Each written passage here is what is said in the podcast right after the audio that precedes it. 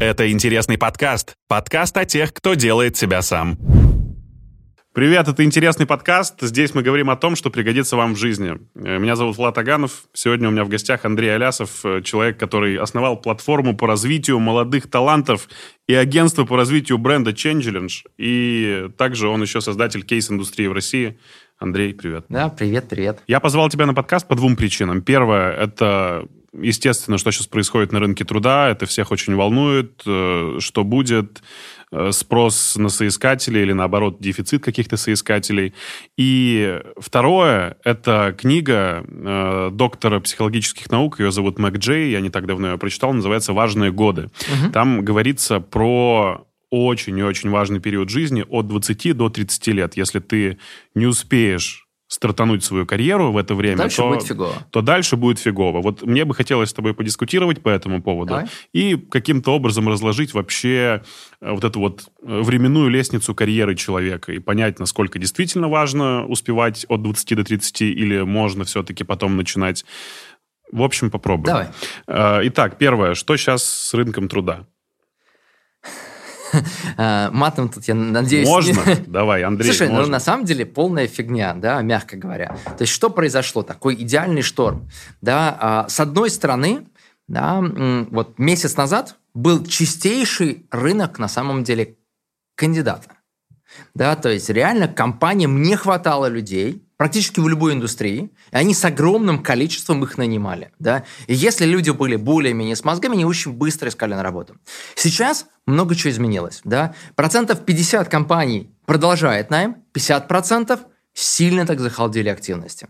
В чем здесь фишка? Да, с одной стороны, не все захалдели активностью. С другой стороны, считай, конкуренция для тебя, как для кандидата, усилилась ровно в два раза.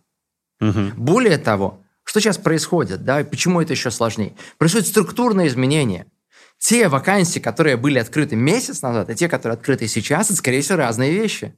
Условно, да, сейчас у нас полная жесть в логистике. Потому что, условно, раньше все тащили через Европу, сейчас все тащат, условно, там, через, через Азию, где угодно могут таскать. То есть нужны логисты с тем, чтобы эту тему тащить. Через пару месяцев будет другая проблема и так далее.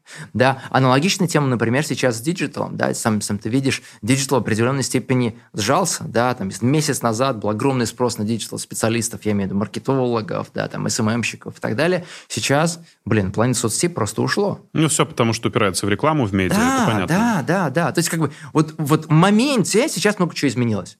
Чем еще здесь проблема? Да? Через месяц, через два устаканится, будет как определенное равновесие, мы будем понимать, что делать. Но вот прямо сейчас такой идеальный шторм. Кандидаты не знают, куда им двигаться, работодатели не знают, куда им двигаться, а двигаться-то нужно. Да, если ты как кандидат не работаешь, не двигаешься, ну, блин, ты как бы деньги не получаешь, ты не знаешь, за что жить. Если ты как работодатель не двигаешься, то как бы тебе сейчас тяжело, но ты, если не сделаешь правильные действия, через два или три месяца станет еще хуже. Потому что, к счастью, наверняка, когда-то экономика начнет восстанавливаться, и там будет 100% не хватать людей, и ты просто потеряешь последующий экономический рост. Слушай, ну сейчас, насколько я знаю, выделили на поддержку именно в условиях санкций 40 миллиардов рублей э, именно на региональный рынок труда. Я не знаю, сколько Что ты на понимаешь, Для московский. России это мелочи. Ну, то есть 40 миллиардов рублей – это там, ну, дай бог, э, несколько десятков тысяч человек, которым ты поможешь. И то не факт, что по, по большой ставке. Да? Сейчас же большая эта проблема заключается в том, что ну, реально в России большая инфляция – 15-20%. Как бы, и по идее в этой ситуации... Официально, официально, да, да. По идее, сотрудник в этот момент должен прийти к работодателю, слушай, чувак, давай как бы мне больше денег.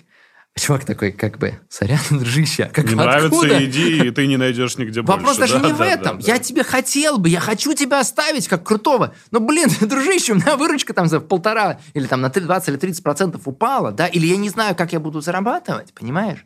И тут как бы вот такой вот в определенной степени идеальный шторм. Но лишь для части компаний. Для другой части компаний сейчас новые 90-е. И реально сейчас многие компании сейчас про это говорят. Потому что, условно, вот ушло энное количество игроков. Свято место пусто не Ну бывает. как, они же ушли формально. Я понимаю, что до конца апреля они просто заморозили все свои там магазины, продажи, международные Смотри. точки, просто подождать. Формально, неформально узнаем через два Но, месяца. но зарплаты они платят Да. своим людям. Узнаем. Вопрос-то в том, что а люди-то потребляют. Ну, условно, Макдональдс сейчас ушел, а как бы, а люди-то хотят идти. Куда они пойдут? Они два месяца будут куда-то ходить. Ну, это идеальное время для новых бизнесов Да, России. да, да. Поэтому сейчас явно будет перераспределение рынка. И когда Макдональдс вернется через там, два месяца или через три месяца, если он вернется, то окажется в той ситуации, когда условно, да, как бы окопались другие бизнесы, взяли часть бизнес-методологии Макдональдса, и Макдональдсу сложнее возвращаться на рынок. И это такая вот действительно очень интересная и сложная ситуация, которая, честно, для международного бизнеса сейчас сложилась. С одной стороны, международный бизнес наверняка понимает, что очень много из того, что сейчас происходит, это чистая политика. Одновременно понимают, что как бы в России у них есть огромное количество любящих их покупателей, тех людей, которыми с ними десятилетия были. А с третьей стороны, ну, действительно, как бы на них все пиар-службы давят, Ну, да. репутация, да. Репутация давит. И им приходится как-то замораживать активность. А с четвертой, другие компании, российские конкуренты, на самом деле, если они не дураки, то в этот момент они должны с- с- сгруппироваться и пойти активно отбирать рыночную долю, да, и прокачивать свой рынок. И вот Слушай. как кандидату на это тоже нужно обратить внимание. То есть нужно сейчас быть очень быстрым и гибким. И если я условно хотел подаваться в международную компанию, сейчас нанимают, быстро нужно найти российскую компанию, которая в этот момент нанимает, и туда вот устроиться. Ребята, мы продолжаем оставаться полезными для вас и работать в интернете, даже несмотря на все сложности. Мы запустили программу поддержки нашего канала на платформе Boosty, ссылку на которую ты сможешь найти в описании. Подписывайся и получай ранний доступ к подкасту, эксклюзивам и ряду других классных вещей от нашей команды. Совершенно прекрасный был э, пример недавно. Я сейчас объясню, как ты меня спровоцировал на это. Э, учитывая, что ушли крупные игроки в там, брендах моды, одежды, сейчас на передовой бренды российские. И Да, у да. них есть очень крутые магазины, действительно. Я Да. вот обожаю бренд Ушатава, Да? и они э, делают просто. Они понимают, что сейчас их время. Время, да. Такой Я возможности них Чуть что у них не не, так с сервисом. Вот был недавно пример. Мы пришли в магазин и просто поняли, что человек, их сотрудник у Шатавы, очень странно себя ведет. Знаешь, как вот в бутиках ты приходишь, тебя осматривают с ног до головы. Если ты им не нравишься, то с тобой ведут просто как... Я не понимаю, что это такое. И мы просто написали отзыв, сказали, что это очень странно, мы почувствовали себя некомфортно, учитывая, что в других ваших же магазинах отличные сотрудники. Этот же магазин и сотрудник ритейла перезвонил нам, узнал все, подарил 2000 бонусов и сказал, ребята, а сходите еще в отдельные наши магазины и расскажите, как вам там.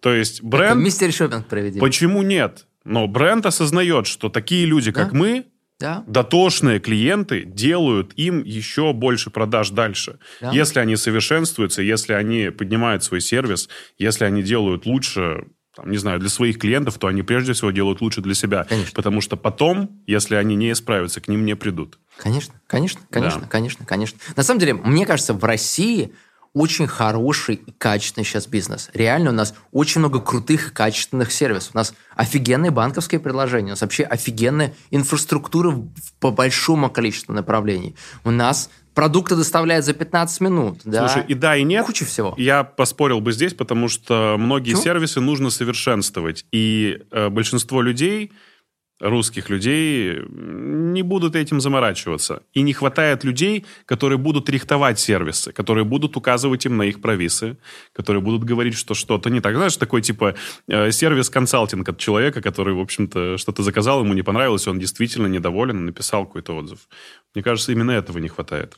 Слушай, хз, вот как бы а, по счастью была возможность путешествовать до последних событий. Да. Да, блин, ну там же все через одно место во многих случаях. Ну, реально. Многих Потому что странах, в смысле? Да, в других странах. В этом плане у нас реально в России сервис очень качественный, крутой. Я понимаю то, о чем ты говоришь, Да. что действительно, скорее, русские люди, они вот не настолько а, дотошные до того или иного а, там процесса. Но мне кажется, как ни странно, в России хорошая качественная конкуренция по большому количеству направлений. Условно, в Штатах, да, в некоторых направлениях у тебя две или три опции. В России будет 5, 10, 15, 20.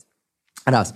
Два. Условно, в Штатах люди гораздо богаче. И они на самом деле, они могут спокойно купить кучу шмоток просто выбросить.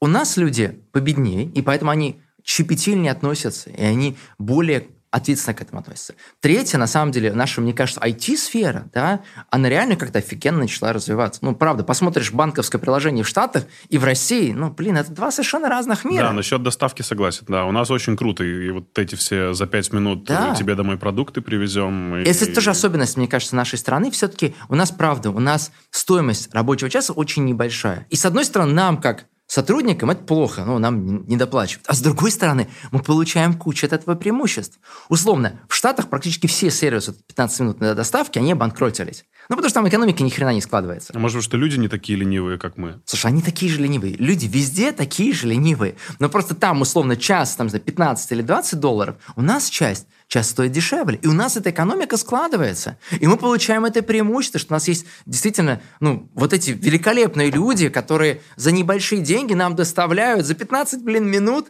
в 11 часов ночи.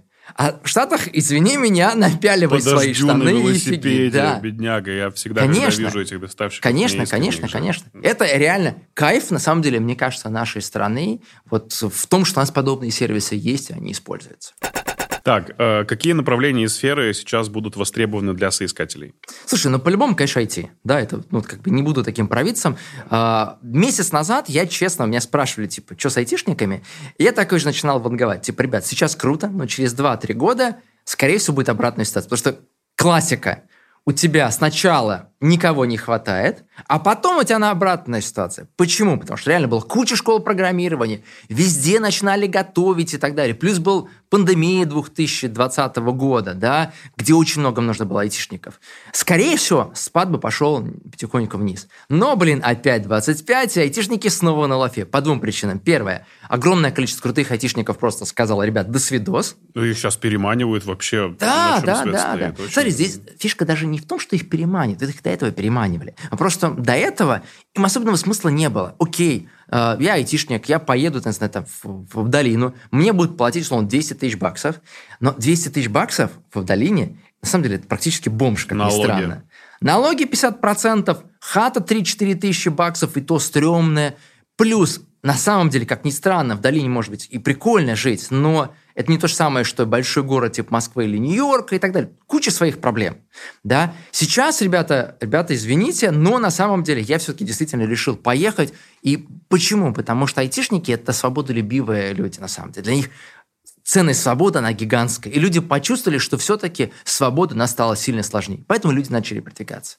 Поэтому айтишники сейчас будут в диком спросе, их будет катастрофически не хватать. Это по этой причине. И по второй причине, условно, раньше мы пользовались очень много международными сервисами. Да, у меня даже был такой личный подход. Я старался у себя в компании, на проектах чаще использовать международный сервис. По одной простой причине. Я прекрасно понимал, что там, знаю, там этот сервис вложено миллиарды долларов, и понять, что он от- от- отлажен до идеала.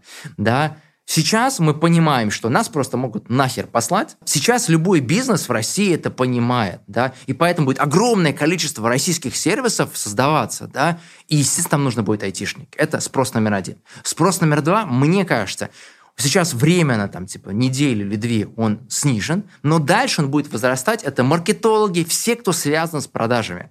Потому что у компаний будут явные проблемы с продажами. Да? Нужно будет поднимать продажи, э, там, выстраивать новые воронки, перелоцировать покупателей, знаю, снижать цены. потому Переупаковываться в целом, да? Переупаковываться, да, там будет огромный спрос на вот это направление. Третье направление, мне кажется, по-прежнему будут востребованы всегда аналитики, потому что, ну, блин, реально, мир изменился. Условно, раньше продукт стоил столько-то, сейчас он себестоимость его больше, а люди стали беднее. Так, значит, нужно перестарать продуктовую линейку, нужно там, не знаю, ты, ты не можешь, условно, просто так поднять цену на товар на 40%. Люди перестанут его покупать. Да, нужно будет что-то другое сделать с тем, чтобы перестроить эту тему. И аналитики 100% важны будут. Четвертое, 100% будут нужны, безусловно, а, логисты. Да, вопрос лишь в том, что логисты нужны были не то, что вчера, они нужны были поза-поза-поза вчера. Потому что что сейчас делают крупнейшие компании, условно, там, нефтяные или там, металлургические, или вообще производственные, они просто перейдут все поставки.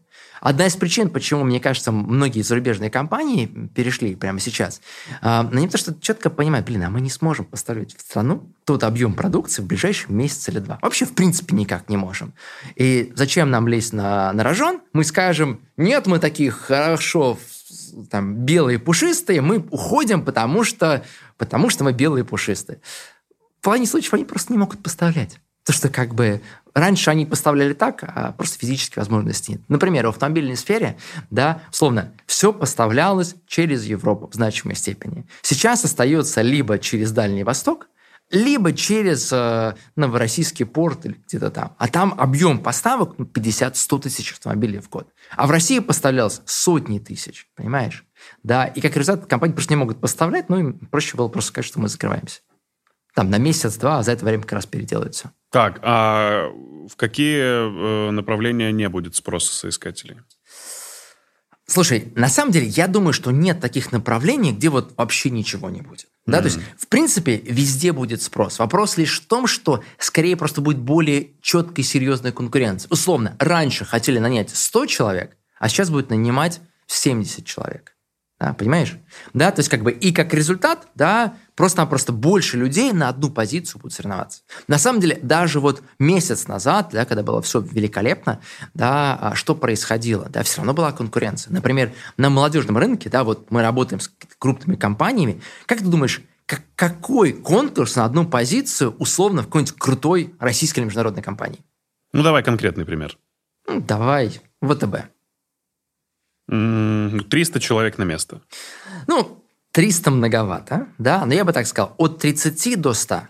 30 на стажировку, да, в, так, в широкий департамент, 100 в крутые департаменты, типа, знаешь, там, типа, корпоративного инвестиционного бизнеса, mm-hmm. ну, там, инвестбанкиры, которые, там, знаешь, через год, через два просто дико вырастут, да, и в зарплате, и в позиции.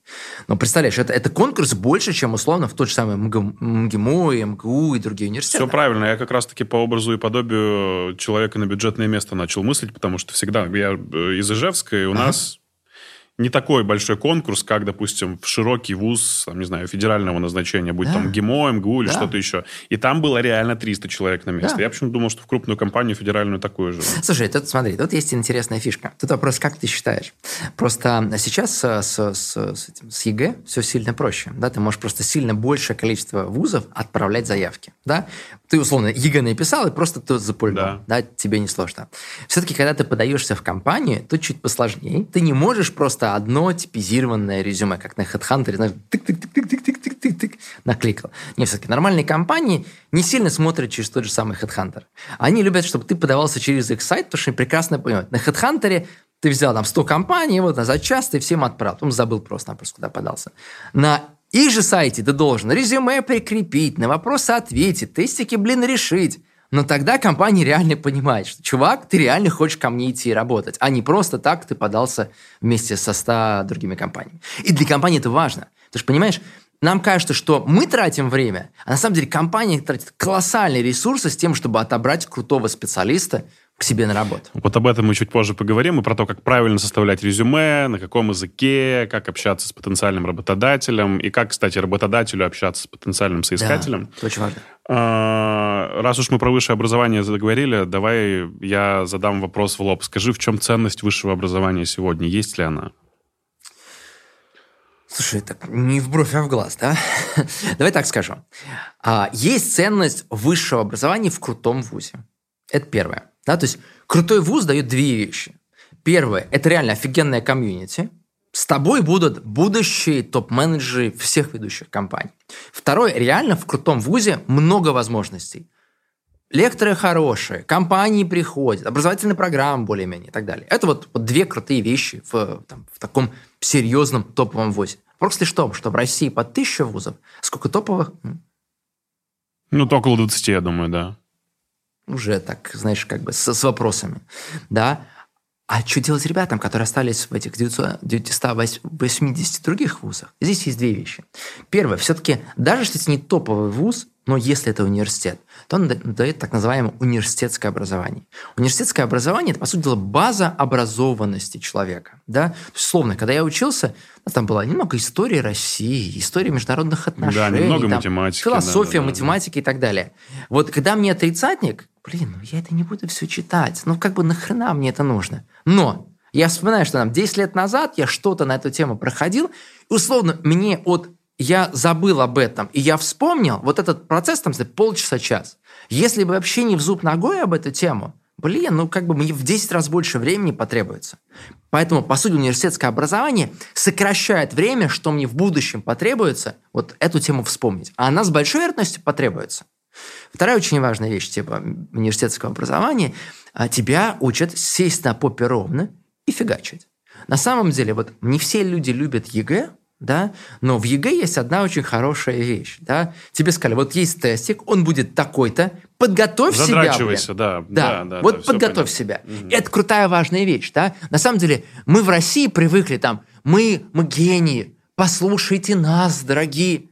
Блин, слушай, чувак, мир немного про другое. Мир про то, что вот есть стандарт, умей к нему подготовиться. Слушай, ну ЕГЭ — это, наверное, не всегда про знания. ЕГЭ — это как раз-таки больше про то, как можно заучить. Да, да, Хорошо да, ли это? Слушай, это один из офигеннейших скиллов, который важен на работе. Он говорит про то, у тебя есть цель, через там, два года экзамен, есть стандарт, как бы на самом деле есть, этот стандарт не рассчитан на, не знаю, вундеркиндов. Его может сдать и просто обычный нормальный человек. Чувак, иди фигач. Вот этому ЕГЭ учат. И это крутая вещь. Потому что, на самом деле, в мире не все rocket science. В мире множество очень простых вещей, да. Но, блин, люди просто, им в ломак это делать. Они хотят в пятницу пивасик взять и балду пинать. Да. Вот ЕГЭ этому учат. Но понимаешь? умели бы еще и преподаватели, точнее, учителя школьные доносить это так, как доносишь ты сейчас. Потому что многие ЕГЭ используют просто как манипуляцию. Потому что не сдашь да. ЕГЭ, пойдешь в армию. Не сделаешь это, будешь работать на заводе неправильно. Просто покажите это под другим углом. Объясните, для чего это. То, что ты мне сейчас объяснил, да? кто-нибудь мне бы да? это 17, в 17 лет сказал, понимаешь? Да, да, да. Слушай, а знаешь, в чем фишка? Я думаю, что и преподаватели, и уч... точнее, учителя, школьники, учителя, а, они, может, просто это не понимают. Да? Здесь есть проблема, условно, отцов и детей. Кто наши учителя? Это люди, там, за 40-50 лет. Да? Кто их э, школьники. Больше, больше. Или даже больше. больше да. да. С одной стороны, это хорошо. Блин, я, честно, я без ума от моих учителей, я без ума от многих других учителей. Эти люди реально им не пофигу. Они реально хотят передать свои знания, да. Многие учителя, по крайней мере, такие. Да, по крайней мере, школа была офигенная, ну вот правда, да. Как бы я вспоминаю кейс, да, и случай. У меня был э, преподаватель, да, и как бы я ему после университета, после школы, я ему там звонил периодически, поздравлял. Я два года как бы не поздравлял, и я ему позвонил, и как бы я чувствую, что человек как бы холодно там мне отнесся, да, вот. И я как-то дальше не звонил. Я вот не знаю, вот как бы жив, не жив, но честно, вот на, на сердце кошки скребутся. Потому что чувак не потому он как бы вот переживал, что как ты знаешь, что типа я ему не позвонил.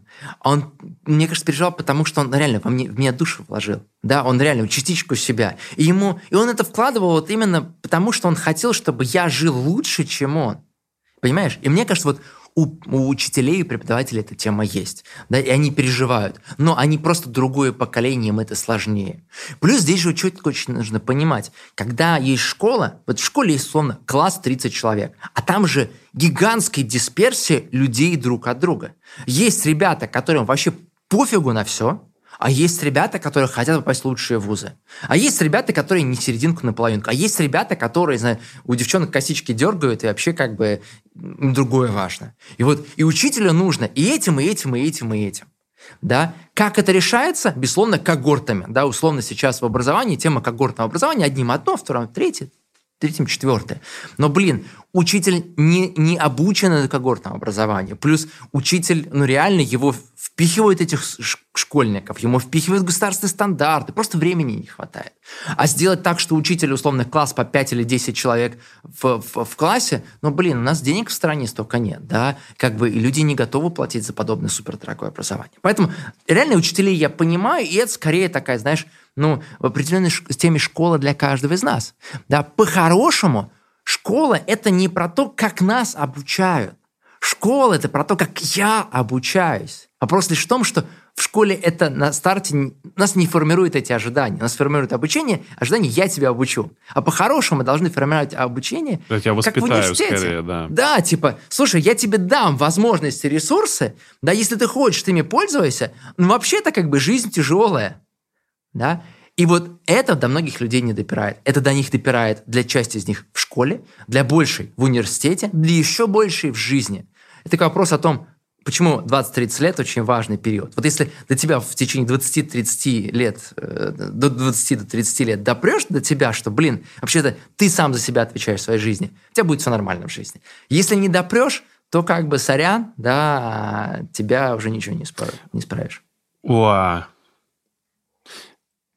И ты же понимаешь, что Самое это главное, это уметь родителям выбирать правильное место обучения своих детей. То есть э, все равно до сколько, 7 лет в школу идут, 6-7 лет.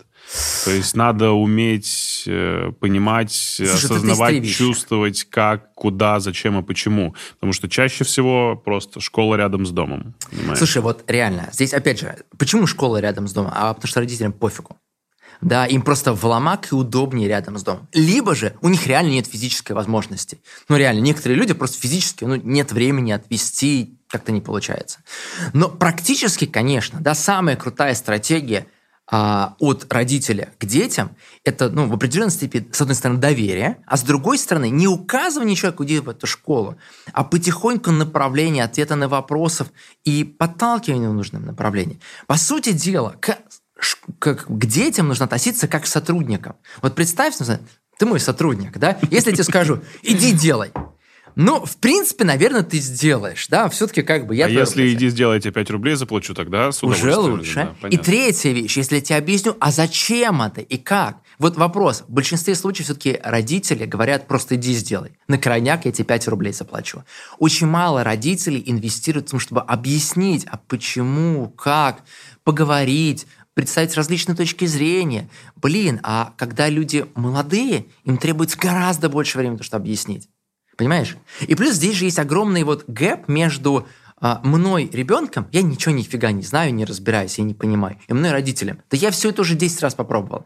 И я как родитель часто пытаюсь, блин, уже это очевидно, ты что, как бы не допираешь? Нет, ребенок не допирает, он только мир познает, разбирается. Более того, он познает это до 30-35 лет. И вторая здесь, безусловно, очень важная проблема. У ребенка времени дофига, у меня, как родители, времени супер мало. Да? Потому что у меня есть работа, у меня есть ты как ребенок, у меня есть куча моих проблем. Плюс, вообще-то, я еще и хобби хочу заниматься. Да, вечером надо приходить домашку с тобой делать. Да, тяжело родителям. И ты знаешь, то, что мы сейчас с тобой проговариваем, это прежде всего, когда родитель умеет объяснять ребенку, для чего ему это нужно, то у человека взрослеющего потом э, гораздо быстрее и проще формируется свое собственное мнение.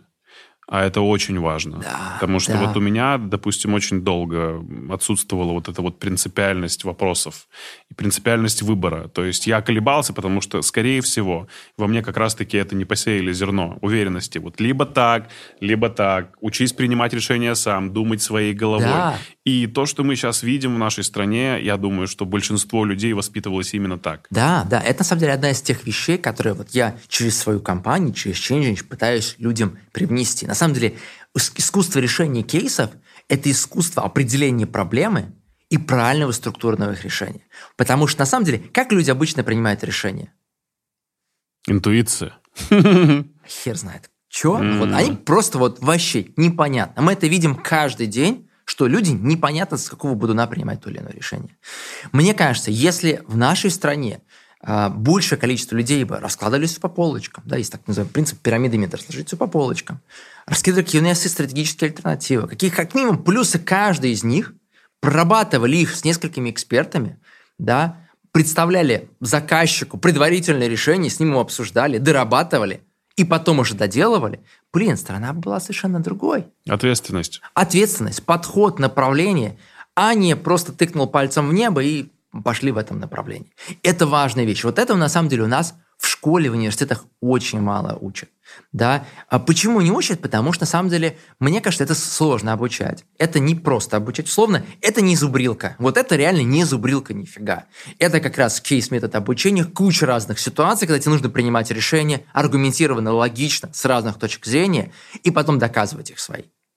Это называется критическим мышлением, правильно? Это критическое мышление, кейс-мышление. На самом деле, в мире куча вещей называется разными словами, на самом деле одно и то же.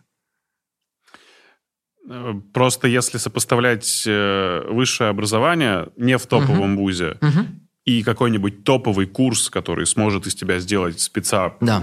там, не знаю, хардового Да. в узком направлении, да. э, то многие предпочтут сейчас выбрать курсы, наверное, будут правы, потому что Да. курсы, как раз-таки то, о чем ты рассказал, они выстроены по методологии, и Да. они обучают человека, они э, дают ему, там, не знаю, возможность быть ответственным, э, учат его Знаешь, что вовремя самое что-то сдавать и так далее, и так далее. Смотри, вот это в меньшей степени, в большей степени я сказал следующее. А, как происходит сформирование учебной программы в университете? Происходит какое-то исследование рынка труда, пишется образовательный стандарт, утверждается, отправляется в ВУЗ, прорабатывается, выходит рекламная там какая-то программа. М. Путь дофигища. Минимум год, скорее 3-5. От потребности к реализации. Это время рынок труда нафиг Да. А изменился. курс полгода-год. Да.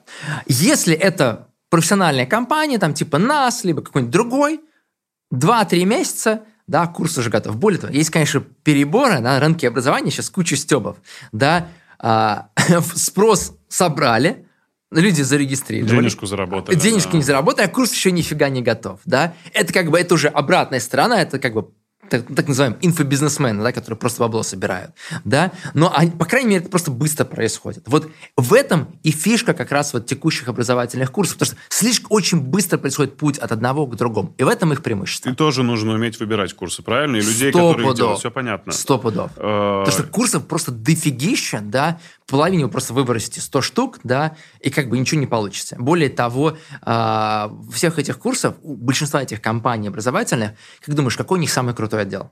Где больше людей? Продаж? Конечно, продажи и маркетинг. Да? Обычно соотношение вот в самых топовых крупных компаниях 80% маркетосов, 20% ребят, которые курсы раздают. Сам понимаешь, как бы, что там самое крутое, да? А, Но все равно продадут- идут за личностью в любом случае, да, не без да, этого. да, это понятно, да, да. да. Но важно реально крутой образовательный контент, подход, направление, поддержка. Это на самом деле играет огромную роль. Плюс здесь очень важно понимать, а обычно что маркетосы продает? Типа, э, зарегистрируйся на курс, мы решим всю твою проблему. Не, ребят, никто не решит вашу проблему. Никогда. Курс даст вам знания, э, какие-то навыки, да, он вам даст комьюнити, но основная фишка у вас. Более того, если я как создатель курса обещаю тебе решение задач, я на самом деле делаю для тебя, дружище, очень плохую работу. Потому что, да, может быть, я тебе устрою на первую работу, но ты на ней лыханешься в первый же месяц. Потому что на работе никто не будет за тобой почищать. На работе ты сам, блин, все делаешь.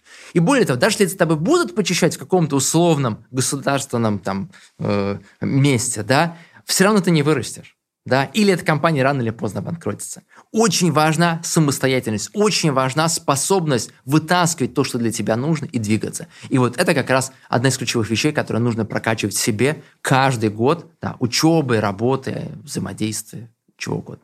Э, Твои первые деньги где ты заработал? Слушай, честно, ну, честно, мне повезло. У меня папа предприниматель, да, как бы, я бы не сказал, что он богатый предприниматель, но как бы он обеспеченный человек, да, вот. И мне, правда, у меня вопрос не стоял. Первая моя работа была абсолютно бесплатная. Да, я работал Летом? Э, летом, да, когда был школьником, лет 12, да, э, я работал в компании, которая занимается прокатом автомобилей. Вот. И я э, бумажки перекладывал, там проставлял печати, проверял что-то и так далее. Да. Первая моя реально нормальная работа Ну, была... вот за, да, за кэш. Вот, тоже было без кэша, да, но был офигенный опыт. Это был между первым и вторым курсом. Между первым и вторым курсом никто реально работу не берет. Да, я по- потыркался куда угодно, все самые крутые компании мне сказали, дружище, два года, после приходи. Вот, и я пошел к FFF, да. FFF очень известная аббревиатура на всех рынках, от инвестиционного до какого, она называется три вещи. Friends, Family and Fools. Если тебя не берут на работу, то иди к Friends, к Family или к, к Fools. Да, собственно, я пошел к Friends. Да, папа познакомил меня со своим знакомым. Он на тот момент был там руководителем в крупной, точнее, в средней компании, которая занималась топливным обеспечением аэропортов. И эта компания, да, это была дочка Юкоса, да, а на тот момент Юкос был ну, как бы, он его уже не было, но как бы активы были по всей стране разбросаны. Они реально обеспечивали топливом практически все крупные аэропорты. У них была идея в Красноярске сделать огромнейший транспортный хаб. Я работал в Я слышал департаменте это, да, да, слышал по работе с, с инвесторами, и я делал презентацию вот как бы это инвестиционного, инвестиционного проекта по инвестициям в этот красноярский хаб. Почему нужно в Красноярске, сколько нужно денег и так далее. Абсолютно бесплатно потрачил два месяца, но, блин, я получил опыт работы в инвестиционном департаменте а, с реальным бизнес-заказчиком, да, работал по ночам, и как получил крутой опыт. Это сколько тебе лет было? Слушай, это был второй курс. Ну, там лет, наверное, 18. Ну, как-то Ну, это так. неплохо. Третий мой опыт работы был на самом деле в Microsoft. Да, а, я на тот момент, как бы, это прикол, потому что на самом деле, вот, шутки шутками, но я стою у истоков а, SaaS или Software as a Service. Уже а, Я винду придумал, думаю, сейчас Да, вот. А, почему? Потому что это был 2008 год-. А, Тогда, на самом деле, все решения были так называемые on-premises. Да? То есть, как бы, компания себе ставила, условно, Windows, а, офис, он вот стоял на компе, он был не в клауде. А я был одним из двух сотрудников, которые в Microsoft в 2008 году продавал. Не, ребят, не нужно on-premises, давайте мы сделаем он в клауде. Я опять же делал презентации, почему это выгоднее. Я делал первую экономическую модель, почему это выгоднее. Реально в Excel сравнивал стоимость владения одного и другого решения. Третье делал там сайт и так далее. Шутки шутками, это был стажер, не помню, платили, ну, реально, 8 тысяч рублей, что ли, в месяц, да. Но это был реально офигенный опыт в международной компании, с международной культурой. И, опять же, очень сильно экономически привязанный, потому что я прямо доказывал, почему это решение эффективнее, чем решение on-premises. Плюс это был, там, на тот момент IT не был настолько же прикольный, привлекательный, как сейчас. Да, на тот момент IT топ-10, наверное, работодателей было. Но это реально офигенный, клевый опыт. Слушай, ну офис на облаке это лучшее, что может сделать Да? вообще Ну, IT-компания. Это очень скажу, круто. По состоянию месяц назад это было лучше.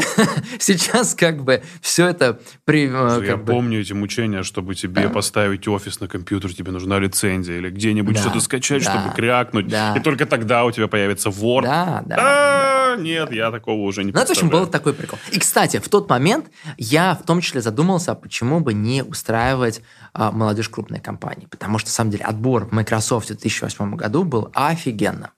А, во-первых, большой конкурс. Во-вторых, финалочка. Это была огромная бизнес-игра. У нас было человек 40. И прямо сутки мы провели в офисе Microsoft. У нас были разные бизнес-задачки. И мы должны были продать свое решение и создать этого решения, поговорить с разными людьми. Реально, как бы, вот за целые сутки я работал как сотрудник Microsoft. И тогда у меня родилась идея, блин, если компании могут настолько офигенно отбирать сотрудников, а почему бы это не транслировать во все остальные компании? И, собственно, сейчас Changelinge как раз пропагандирует эту идею. Ребят, если вы крупная компания и вы хотите нанимать крутых сотрудников, то, блин, сделайте процесс найма крутым, прикольным, интересным, так что человек захочет к вам прийти, с одной стороны, а с другой стороны, вы видите человека в реальной бизнес-задачке, а не просто по резюме, тем более, что большинство э, студентов резюме это либо чистый белый лист бумаги, либо заполненный лист бумаги, но там реально ничего нет. Ну, потому что это студент, да.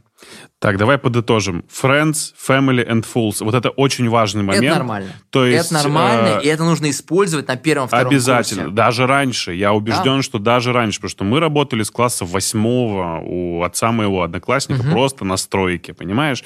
Это круто. То есть, если ты хочешь работать, то не надо обращаться там на биржу, как это принято было когда-то. Ты просто идешь, шерстишь по своим. Да, всегда. Да, да. Мгм. потому что реально, вот смотри, пока ты условно не третий, четвертый курс, ты никому не нужен. Ну, реально, да, как бы. Зачем работодателю брать тебя на втором курсе? Он больше в тебя проинвестирует, чем ты отдашь. А вот опять же, здесь очень тонкая грань. Э, Friends, family and fools. Важно устраиваться на работу ради денег или ради опыта? Сто пудов ради опыта. Почему? По одной простой причине. Вот представь, ты на месте работодателя, да?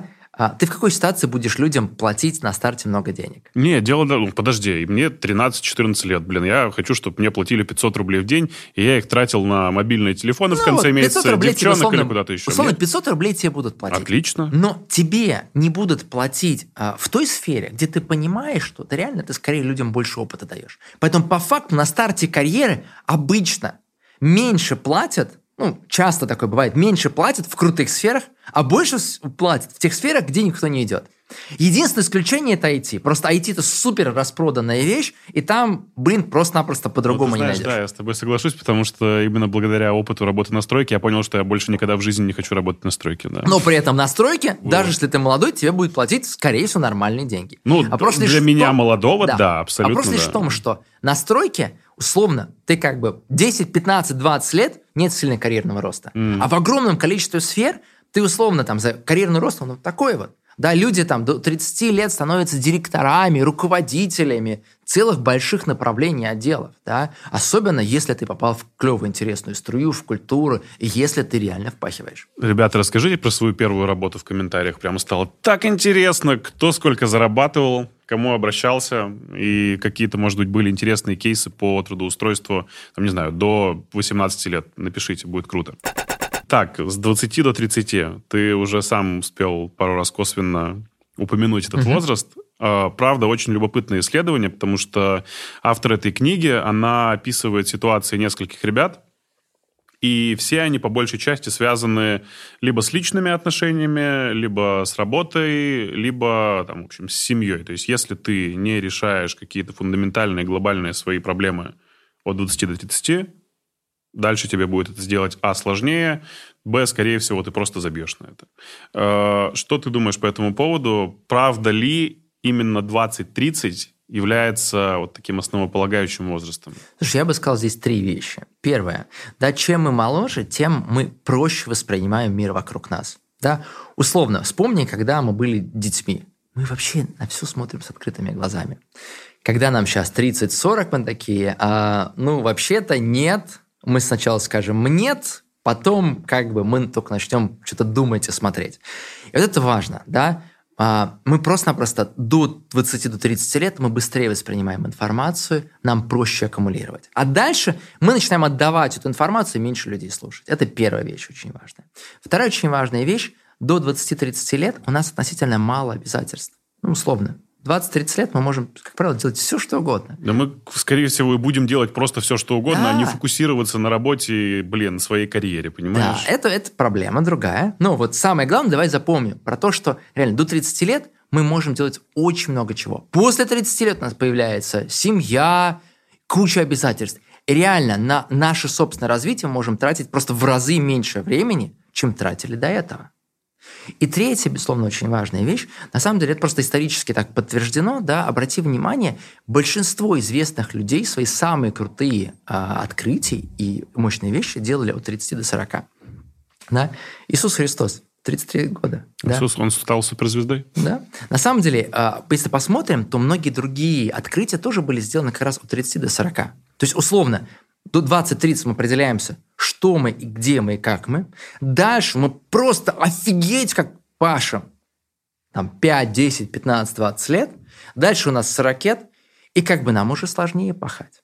Да, у нас куча других обязательств возникает. Ну, еще и психологические кризисы не надо забывать. Психологические кризисы. Дальше самое интересное возникает обычно, вот, на самом деле, если мы говорим про там, возрастную тему, дальше новый рассвет, мне кажется, у людей часто возникает в 50-60 лет дети выросли, а, я Пойду на балет, ведь я же всегда мечтала. Да. да, я могу сделать что-то другое. Как ни странно, в этот момент огромное количество людей делают охренительные бизнесы. Есть статистика, что на самом деле не Цукерберги строят самые крутые компании. Самые крутые компании как раз стоят вот эти люди, там, 45, 50, 55, у которых есть куча связей которые очень много круто разбираются, они понимают, как устроен бизнес, у них куча связей, да, подходов, направлений, и у них есть уже определенный стартовый капитал, плюс они освободились от части, ну, как бы обязательств, да, условно, их дети выросли, они не тратят на них так много времени, они могут творить что-то новое. Как будто бы рисковать сложнее уже в возрасте, нет? Слушай, вот смотри, сложно рисковать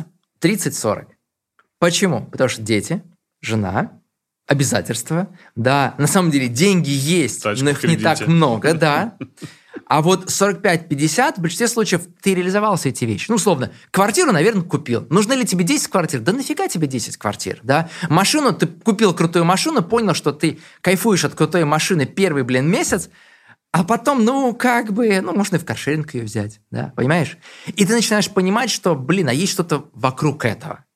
Но самые крутые все-таки люди не те, которые доперли до этого в 45, самые крутые люди, которые доперли до этого в 20-30 лет. И на самом деле вот с этими людьми change change change мы работаем. Наша задача вот культивировать такое сообщество. Сейчас, на самом деле, те, то количество людей, с кем мы взаимодействуем, это 100, 150, 200 тысяч человек. Наша миссия, она у нас прямо прописана, чтобы этих людей в нашем комьюнити было миллион. Почему миллион? Потому что миллион – это реально огромная цифра. Это вот те люди, которые являются такими движителями бизнес-сообщества страны. Мы вот сфокусируем только на бизнес. Мы не идем в государство, мы не идем в политику, мы вот чисто про бизнес. Если в стране будет миллион вот таких вот людей-движителей, и, кстати, это не всегда про предпринимательство. Предприниматели сами себя найдут. Да, это вот про тех людей, которые работают в крупном российском международном бизнесе в стране. Если вот будет такой миллион движителей, то бизнес будет расти быстрее и круче развиваться, да, и на самом деле нам будет от этого лучше. У нас экономика будет переть лучше, у нас продукты будут лучше, да, и нам самим будет лучше житься. Правильно ли я понимаю, что от 20 до 30 лет, если ты, ну давай все-таки угу. переформулируем, не научишься отличать э, иллюзию от реальной жизни, то вот тебе потом будет сложнее. Ты это имеешь в виду? То есть вы в Change просто разрушаете иллюзии, правильно? То есть вы стараетесь сделать так, чтобы человек смотрел на мир да. не под теми смыслами, которые ему навязали да. до этого возраста. Мы развиваем реально критическое мышление. Mm-hmm. Да, вот. Критическое мышление, типа смотреть. Да. Второе, мы развиваем у людей умение фигачить. Да, то же самое, что я говорил про ЕГЭ. Да, умение фигачить очень важно. А энергию где брать, если да. ты не можешь? А, и третье, мы создаем комьюнити поддержки. Это как раз про энергию. Да, давай, второе. Реально фигачить нужно. Это большое заблуждение, что работа по 8 часов в сутки ты что-нибудь сделаешь. Есть известная такая шутка, знаешь, предпринимателей. Бог дал предпринимателю 7 дней в неделю. 5 дней с тем, чтобы быть на уровне с конкурентами, 2 дня, чтобы их обходить в каждой шутке есть доля правды. Реально, 40-часовая рабочая неделя, ты ничего не будешь отличаться от своих коллег. Да? Вот. А я вообще советую людям отличаться на 30%. Почему на 30%? Да, очень простая аналогия. Представь, ты сотрудник, там, я работодатель. Я сделал как сотрудник работу на 100%. Что думает работодатель? То он не заметил, что ты сделал на 100%. Ну или в крайнем случае скажет, ну молодец, ты как бы получаешь деньги за то, что ты делаешь. Дальше. Я сделал на 110%. Что я думаю как сотрудник? Эй-эй, я крутой, блин, чувак, я на 10% сделал больше, как бы, это вообще-то мне должен на 10% больше заплатить. Что думаю, я как работодатель? Я не вижу разницы в 10%. Да? Только если ты условно продажник, я могу это почувствовать. Во всех остальных направлениях это вообще никак не видно. И только если я как сотрудник сделал на 30% больше, это видно мне, я чувствую себя богом. Это видно моему работодателю. Блин, чувак, ты реально много сделал. Это видно всей в команде. И вот если ты делаешь на 30% больше, ты будешь расти больше, круче и серьезнее развиваться. Вот этот вот вопрос 30%, как найти мотивацию, на ком лежит ответственность за мотивацию этих 30% сверху? Только на человеке? Только на тебе. Смотри, до тех пор есть так называемое понятие внутренний и внешний локус контроля. И даже есть исследования, которые говорят, что люди с внешним локусом контроля, которые как раз ждут мотивацию откуда-то угодно, они статистически неуспешны в жизни. И наоборот, успешны люди с внутренним локусом контроля контроля. Так называемые шилы задницы, да, которые тебя подтягивает, да, что, блин, это я отвечаю за свою жизнь. Мне нужно расти, развиваться, двигаться, а не моему работодателю или кому бы то ни было. Безусловно, плох тот работодатель, что не помогает сотруднику. Но что первично? Первично моя мотивация, а вторично те возможности, которые работодатель мне дает. Ну, возможности часто надо уметь проговаривать с сотрудником, правильно? Потому что часто ну, это в процентах, наверное, 50 компаний, когда есть сотрудник, есть крутые условия, но сотрудник не понимает, насколько широко он может реализовываться, потому что он не получает обратной да, связи. Я, допустим, да. тот человек, которому крайне необходима обратная связь. Я тот человек, которому необходима похвала. Я тот да. человек, который не да. просто сделает на 30% да. больше, и я могу сделать реально на 200% да, больше, да. но если я не услышу похвалу, потом я не буду делать на 200% да, больше. Да. Вот в чем дело. И здесь как, как научить людей, управляющих, слышать людей, которые исполнители, и наоборот, как исполнителям правильно научиться доносить до управляющих, чтобы не нарушать коммуникацию и субординацию. Давай разделим всех людей на три категории. Давай попробуем. Категория номер один. Люди, которые никогда не сделают нормальную карьеру. Категория номер два. Те люди, которые сделают хорошую карьеру. И категория номер три – те люди, которые сделают офигительнейшую карьеру. Чем они будут отличаться? Первые, они просто тупо будут ждать, пока с ними что-нибудь сделать. Просто тупо будут ждать. Вторые будут фигачить, но будут ожидать, что работодатель им укажет, куда фигачить. Третьи будут работодатели говорить, а я хочу в этом направлении развиваться, позволь мне этой темой заниматься. Все очень просто. Да? То есть вот то, что ты говоришь, это вот вторая тема. Она нормальная, она позволит хорошо развиваться. Но если я, как сотрудник, хочу круто расти, по-хорошему я должен приходить к работодателю и говорить, куда он должен развиваться. Это те ребята, которые, ну вот реально, они сами определяют свой путь. И если в компании есть поддержка, встреча один на один, обратная связь 360, то круто, они быстрее растут. Но если ее нет, они сами находят путь. На самом деле, это то, что можно сказать про нашу образовательную систему. Я бы не сказал, что в России крутые университеты. Ну, правда. Да? Не самые крутые. Но, блин, из этих университетов выпускаются офигенные ребята, которые строятся лучшие российские международные компании, которые строят бизнес.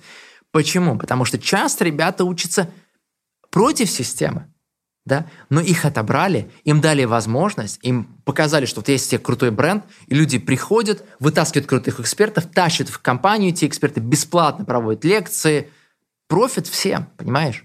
Вот. Но на самом деле нужно учиться быть третьим человеком с внутренним локусом контроля, с шилой своей попе, который тебя тащит вперед. И вот про это реально нужно помнить. Но, конечно, если я работаю с компаниями, я говорю, что вот, сорян, на третьей категории людей их будет, опять же, 2-10%. 90% людей будут другими. Они либо будут первыми, либо будут вторыми. И тогда я, как компания, должен выстраивать хорошую систему. И здесь совет компании три вещи. Первое, внедрите встречу один на один. И на... что такое встреча один на один? Менеджер с подчиненным встречается с глазу на глаз один раз в неделю на 30 минут и отвечает на его вопросы. И дает ему фидбэк.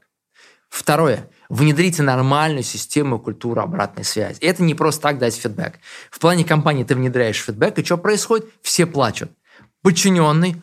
Блин, ты что на меня? Я вообще-то старался. А ты мне тут рассказываешь, что я фигово работаю. Менеджер, он вот после такого, блин, а нахрена я тебе даю обратную связь, ты не воспринимаешь, типа, чем, чем как бы, ты тут начинаешь со мной как бы права качать, вот, и это реально планомерный большой процесс общения, объяснения, как давать обратную связь, объяснение, как принимать обратную связь, а, процесс сбора точек обратной связи, с тем, чтобы она была условно 360, как я называю, не только подчиненный руководитель, но подчиненный руководитель обратно, клиенты, да, там ребята, которые на одном и том уровне с тобой находятся и так далее.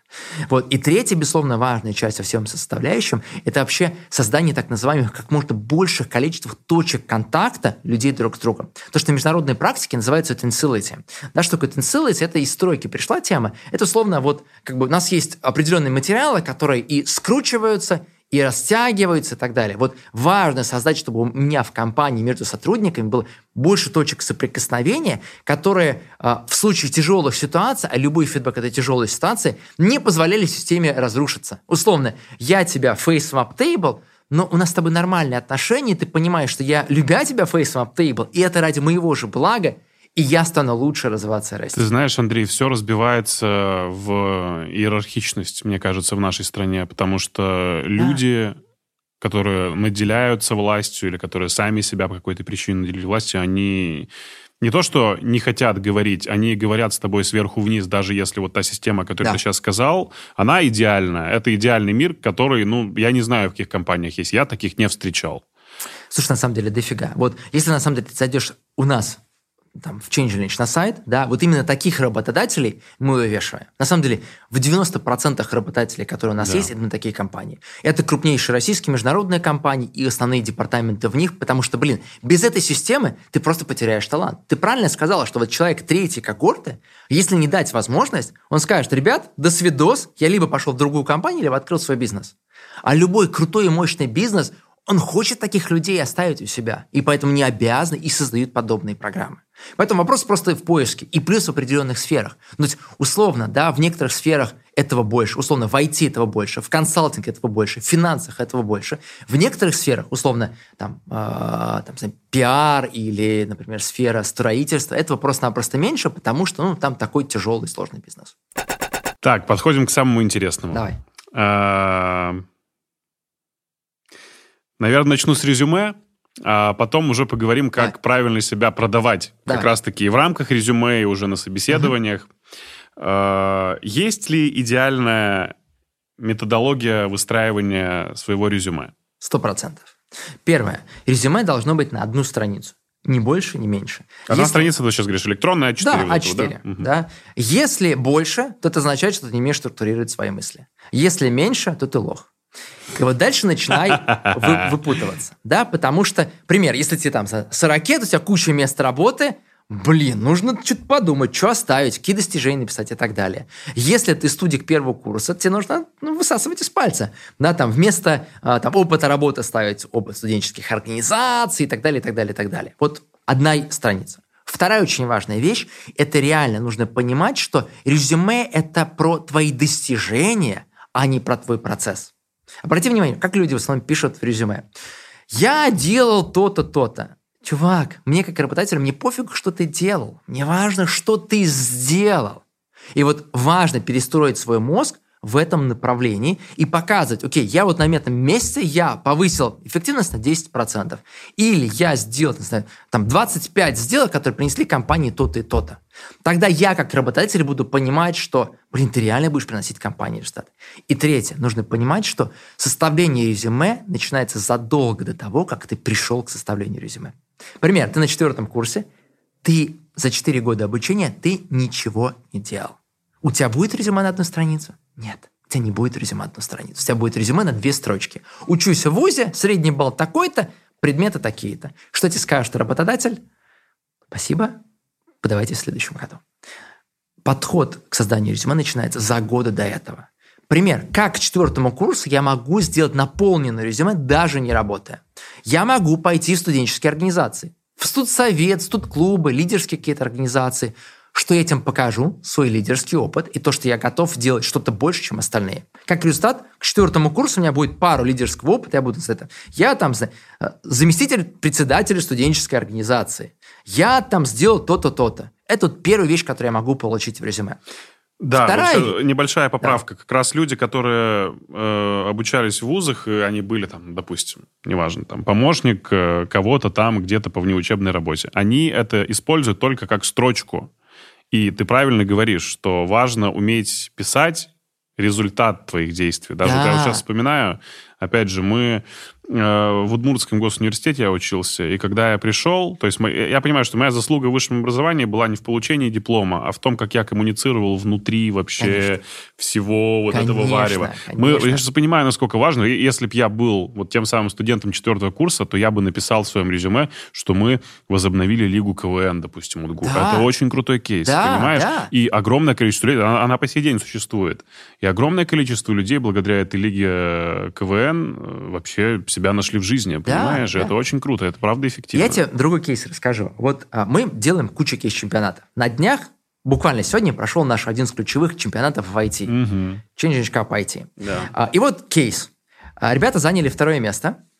А, и сейчас пишут в чатике, там у нас есть Аламников, блин, все фигня, нас там засудили, у нас решение более точное, вот там у нас более точное и так далее. Ребятки, да, есть вероятность, что у вас более точное решение, чем первое место. Но я вам открою секрет, что в жизни не всегда смотрят на точность.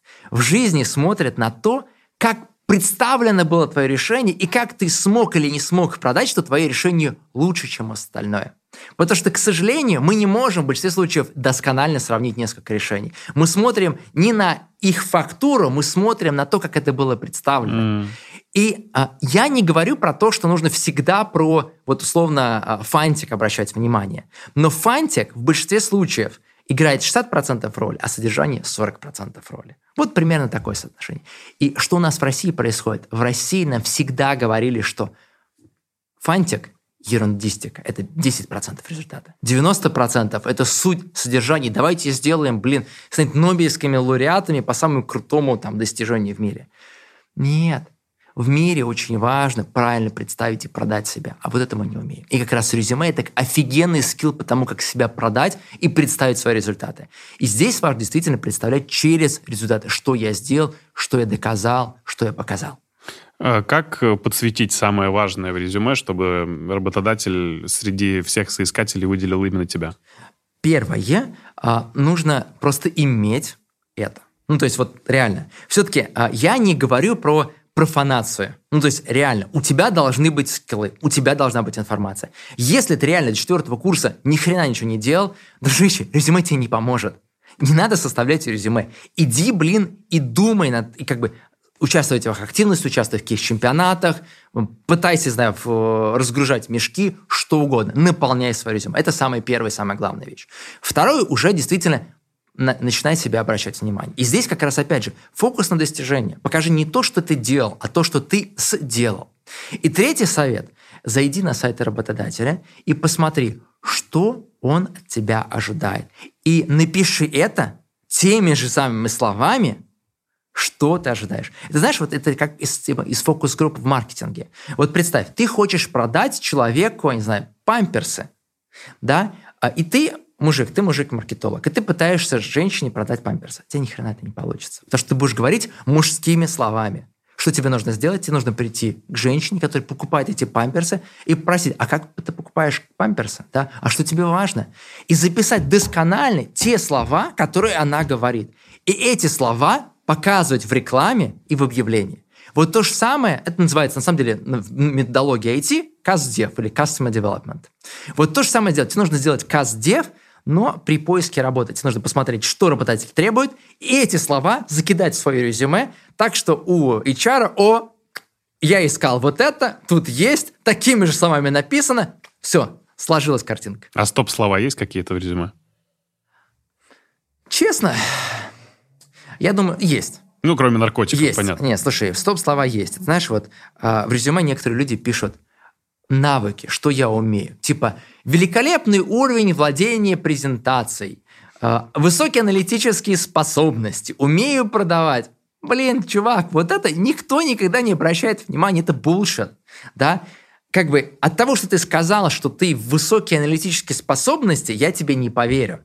Ты покажи в своем резюме, что я, знаю, победил в кеш-чемпионате, и как раз это говорит о моих высоких, высоких аналитических способностях. Если я умею продавать, то недостаточно сказать «я умею продавать», а нужно писать, что я продал на знаю, 100 тысяч рублей, хотя мои сверстники продавали на 50 тысяч рублей. Понимаешь?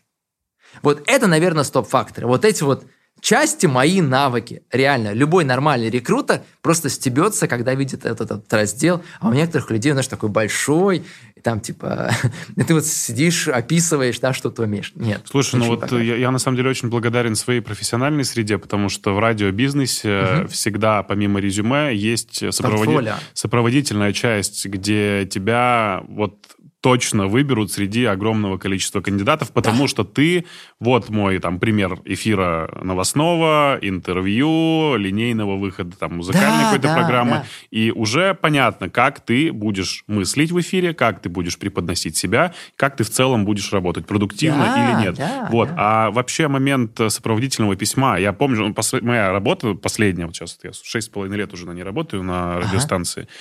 И я убежден, что благодаря сопроводительному письму Это на меня огонь. вышли. Смотри, сопроводительное письмо – огонь. Условно, если ты учишься на совбаке РЭШ в это самый охренительный факультет в стране. Если ты на втором курсе победил в чемпионате, если ты постажировался там-то и там-то, если ты еще там, у тебя средний балл очень крутой, тебе не нужно сопроводительное письмо. Ты как бы войдешь в любую компанию. Но если ты не такой, а таких, скорее всего, будет 99 и 99 там, сотых процента, тебе желательно сопроводительное письмо.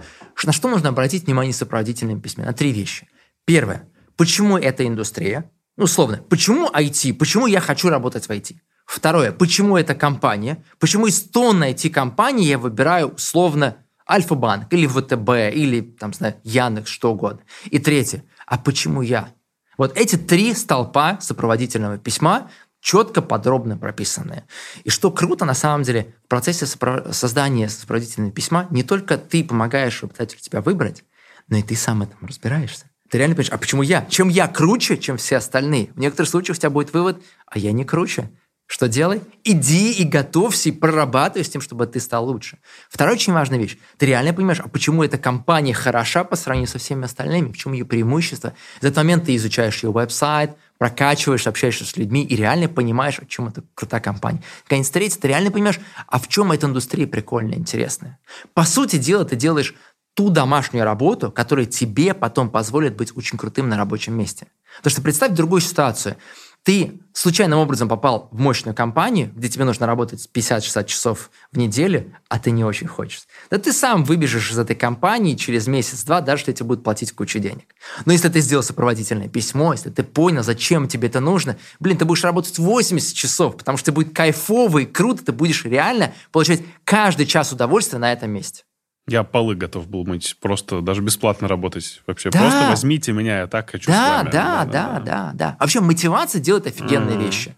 Более того, на самом деле, а, если мы говорим про сопроводительное письмо, можно идти дальше. Да? В любой компании есть структурный процесс, там, типа подаешься то-то, то-то, то-то. Ну да, что еще тебя выделяет, кроме сопроводиловки, среди толпы Да. конкурентов? Что это? Это кейс competition, где ты можешь напрямую показать себя в реальной работе. Кейс-чемпионаты и хакатоны, вот это сейчас огромная индустрия в стране. Да. Второе, это огромное количество встреч компаний с работодателями, где ты можешь напрямую пообщаться с людьми, там, обменяться контактами, взаимодействия.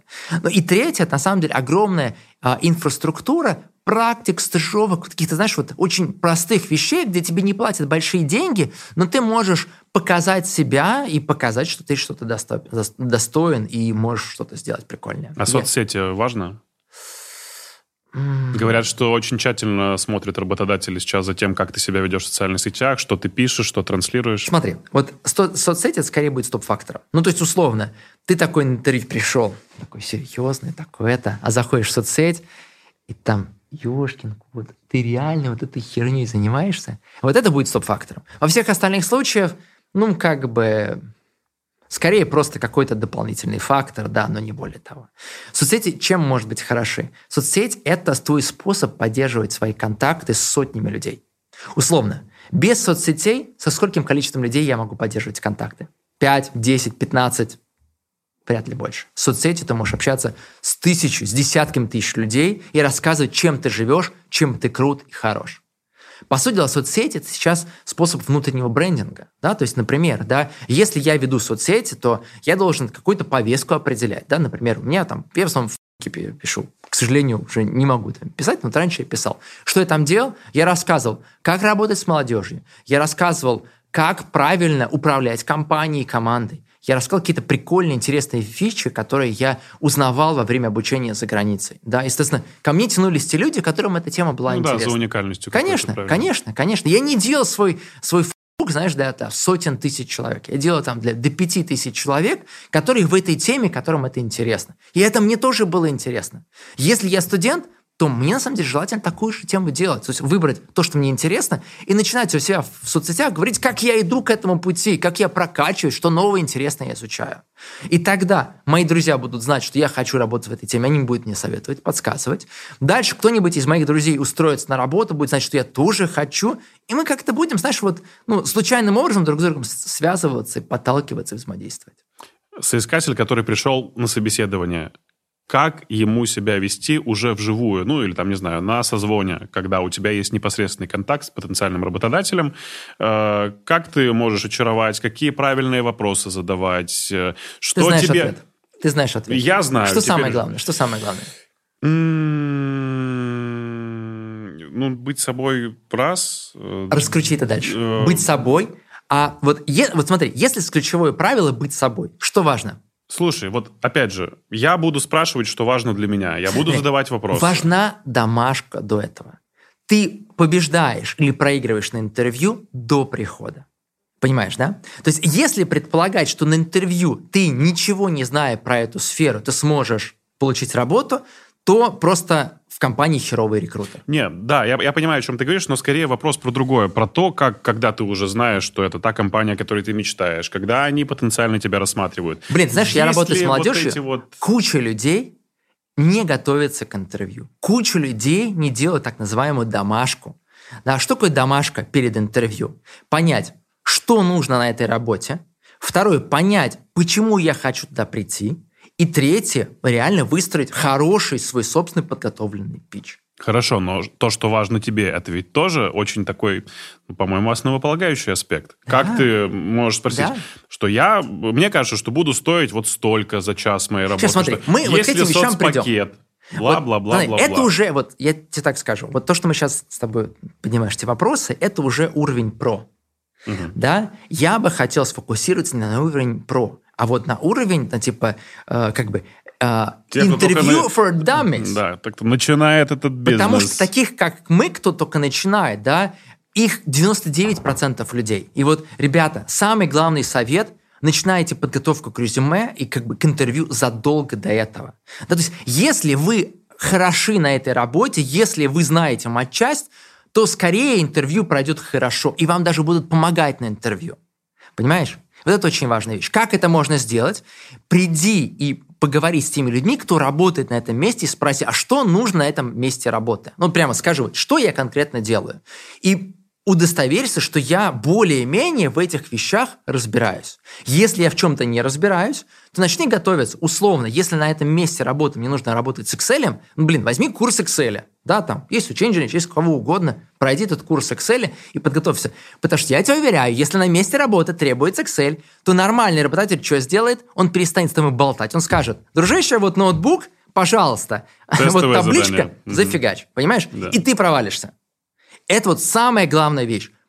Победа на интервью начинается за месяцы до этого интервью. Тебе нужно просто понять, что нужно на этом месте работы и подготовиться. Это вот первая важная вещь. Второе. Подготовка и тестирование. Прежде чем ты сунешься на реальное интервью с нормальной компанией, найди друзей в этой компании, проси провести так называемый мок-интервью. Пробное интервью, как если там, я устраиваюсь к тебе на работу. Потому что первое интервью ты завалишь просто в хлам. Ты будешь вот сидеть, знаешь, вот, вот классическая вещь, такой сидишь и там не знаешь, куда руки деть, да, не. Или ты начинаешь нести полный просто ахинею или чушь и так далее. Вот важно найти друга, friends, family and fools, который выслушает твой этот бред и скажет, дружище, не говори вот эту вот ерунду. Только лишь на десятом интервью ты начнешь более-менее себя контролировать. Потом 10 интервью проведи с друзьями, с кем угодно, с тем, чтобы люди тебе помогли. Это второй важный совет.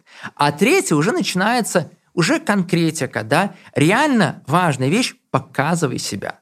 Вот многие пытаются, знаешь, а, там типа, ну, придумать что-то. Блин, ну, это же видно. Это, это палится очень легко. Потому что наглость важна, получается. Слушай, а реально важна, ам, блин, важно правило Станиславского.